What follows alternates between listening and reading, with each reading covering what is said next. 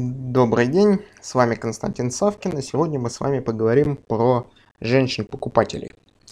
На самом деле, про женщин с точки зрения того, кто, э, тех людей, которые распределяют непосредственно бюджет и влияют на то, чтобы покупать ту или иную продукцию или не покупать.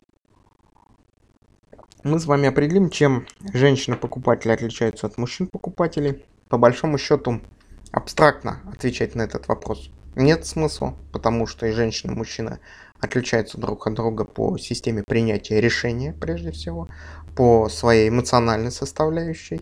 И э, важно здесь учитывать непосредственно типологию того продукта, который вы продаете, и типологию своего клиента. А почему это необходимо учитывать? Потому что э, женщина более рациональная в, при выборе при принятии решения о покупке той или иной продукции. Это раз. И более эмоционально при а, покупке той продукции, которая непосредственно нужна им. Вот это вот важно понимать. И здесь для каждого бизнеса необходимо разработать модель принятия решения о покупке. И в рамках данной модели, я уверен, скорее всего, она у вас есть, она у вас присутствует, необходимо выделить черты, связанные с мужским принятием решения мышления и женским принятием решения, разделив вот эти две категории. И вот здесь вот вы увидите следующее, то что вот возникает вопрос, а как это сделать, на что это влияет и так далее, а где это изучить, там прочитать и прочее, прочее, прочее. Вот я рекомендую обратить внимание на крупные бренды, крупные бренды, продающие автомобили, продающие косметику, продающие спортивные товары, продающие одежду. А, каждый крупный бренд, известный бренд, он использует непосредственно маркетинговые инструменты триггеры, которые усиливают желание купить и влияют на ту или иную аудиторию, женскую или мужскую. И при этом вот данные маркетинговые триггеры, они могут быть связаны с вещами расстановки продукции, запахом, цвет, маркетинговый материал, соответственно, а, Инстаграм реклама, YouTube реклама. То есть вот здесь вот идет большой такой клубок.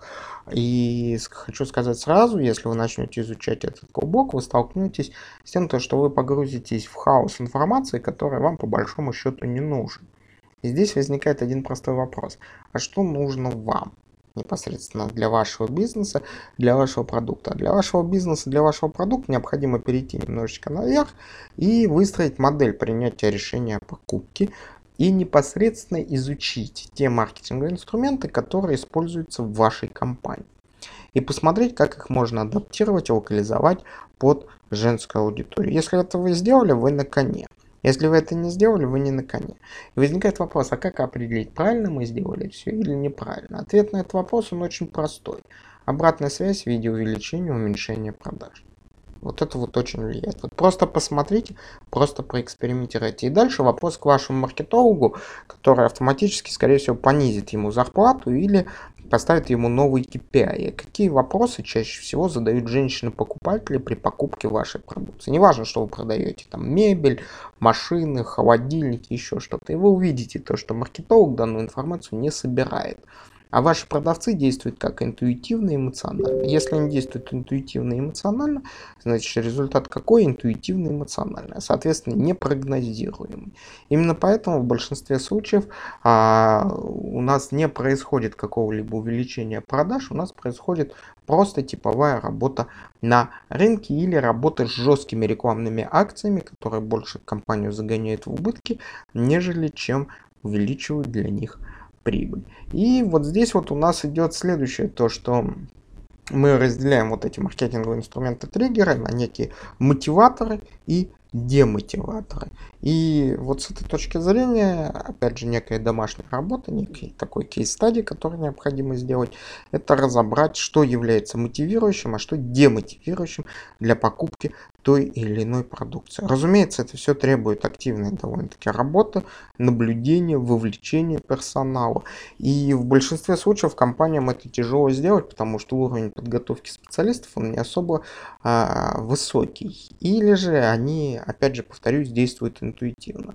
Именно по этой причине я рекомендую обращаться всегда к внешним консультантом, то есть мы можем разобрать а, работу вашей компании, мы можем разобрать ваш продукт, мы можем разобрать модель принятия решения, провести исследование внутри компании, определить, какие вопросы чаще задают женщины-покупатели, мужчины-покупатели, что является превалирующим в модели принятия решения о покупке, и дальше уже вы сделаете соответствующие выводы, которые будут направлены на корректировку прежде всего рекламных материалов, на корректировку обучения менеджеров по продажам, которые работают, и, соответственно, в итоге это повлияет на прибыль вашей компании.